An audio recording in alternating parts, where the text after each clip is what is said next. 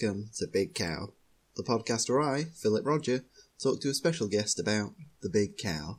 I'm Philip Roger, and today I'm once again by myself, and I'm going to be talking a little bit about cows in a section that I'm going to call Cow News.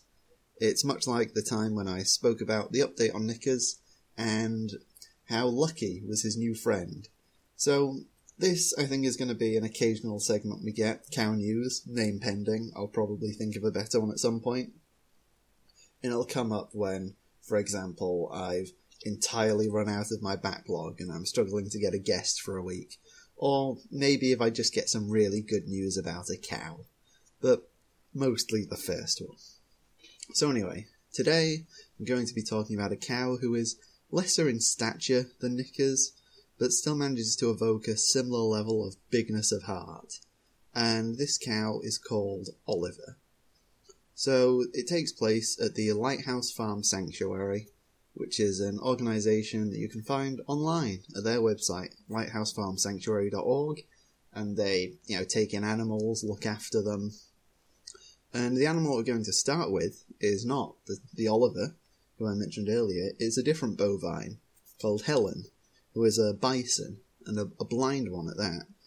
And I'm not sure if you've ever actually looked at a bison, but they're weird things to look at, you know? They've got their shoulders seem, in a lot of cases, just way too high. And Helen, I definitely, every picture of her I've seen, I'm kind of like, whoa, those are some high shoulders. So, she's quite an old bison by the looks of things, and so for a long time she was at the sanctuary and quite lonely because you know she was a very like nervous and suspicious animal, you know, of like humans and the other animals, and you know built up figurative walls around herself. And you know, animals you kind of need to socialize them, and you can get close and feed them, but they need to have some other company and engagement.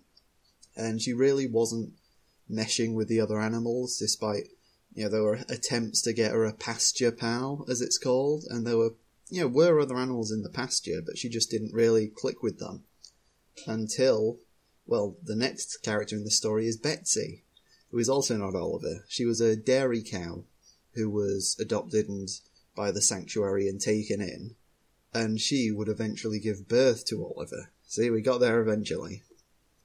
And because when dairy cows give birth to male offspring, generally the offspring are right out of there. They're taken away right off. I mean, I think the females ones are too, but the male ones, because they don't produce milk, they're just going to slaughter mostly. And would have been the case for Oliver, but because he Betsy had already been taken in by the sanctuary, it thankfully wasn't. And Oliver, you know, despite Betsy being, you know, sensibly very kind of a bit nervous of nervous of people taking Oliver away. But Oliver, as he grew up, became very curious, did a lot of exploring, and in doing so, you know, explored the pasture with Helen and actually got to know her and brought her out of her shell a bit, which is like a lovely thing to hear. That we've got a Jersey cow, Oliver, who, as I said, kind of normal size. I believe Oliver is three now, but was younger in the past when much of this story takes place.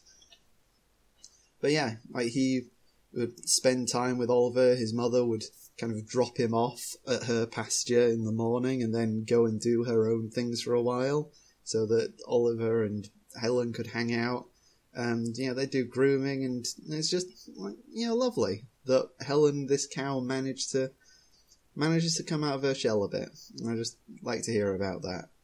And then, you know, as time went on, Oliver is now spending more time with the other cows in the sanctuary, but Helen has been just since then a much more joyful and open animal, more wanting to spend time with other creatures, like spending a lot of time with the pigs and things now, which, yeah, it's just lovely to think about. And so then we actually get another cow entering this story, who's called Italio. So Italio is also a male child of a dairy cow, but unlike Oliver, he wasn't born on the sanctuary. He was kind of rescued immediately after birth, right, so that he wasn't killed. So was raised without his mother, and orig- like so you know he was kept in the barn for the most part to begin with, and Helen was a bit curious of him when he was near the fence, and so I've seen the read the story about how the first time they let him into Helen's big field so she could meet him, and he being a young calf is just running all over the place because you know he's a calf in a big field. That's what they like to do, and they kind of had to pick him up to bring him over to Helen to forcibly introduce them. But since then, Helen's been acting as somewhat more of a surrogate mother to him, you know, and doing like the grooming and the looking after and the socializing, and it's just a lovely story that Oliver brought Helen out of her shell, and she was then in turn able to help this new cow, Italio. And yeah, like there's videos of them which you can find on their Instagram, which is Lighthouse Farm Sanctuary, which is fitting. They they got the right one. I don't know why I thought they might not have done because it's a pretty niche name.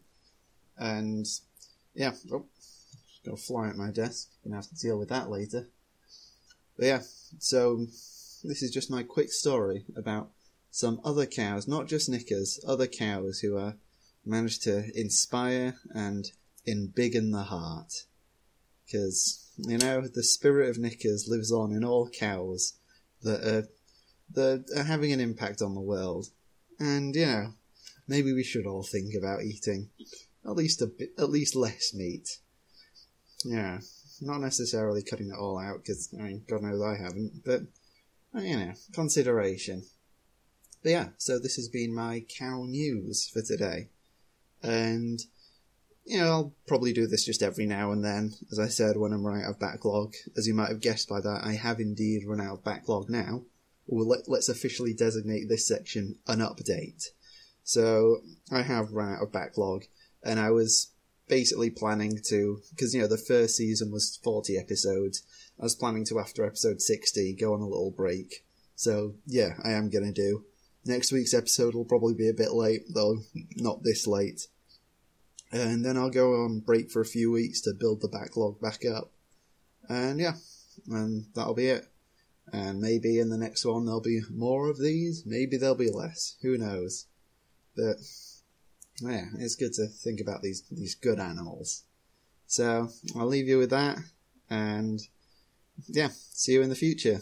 There's a big cow there are also other cows, but the big cow's the one we really care about. Uh, you know, Knickers would care about this, about an- another big bovine just getting this, getting this new leash on life, new happiness from everything. It's nice. So yeah, there's a big cow. I've had some big talk. This is a big goodbye.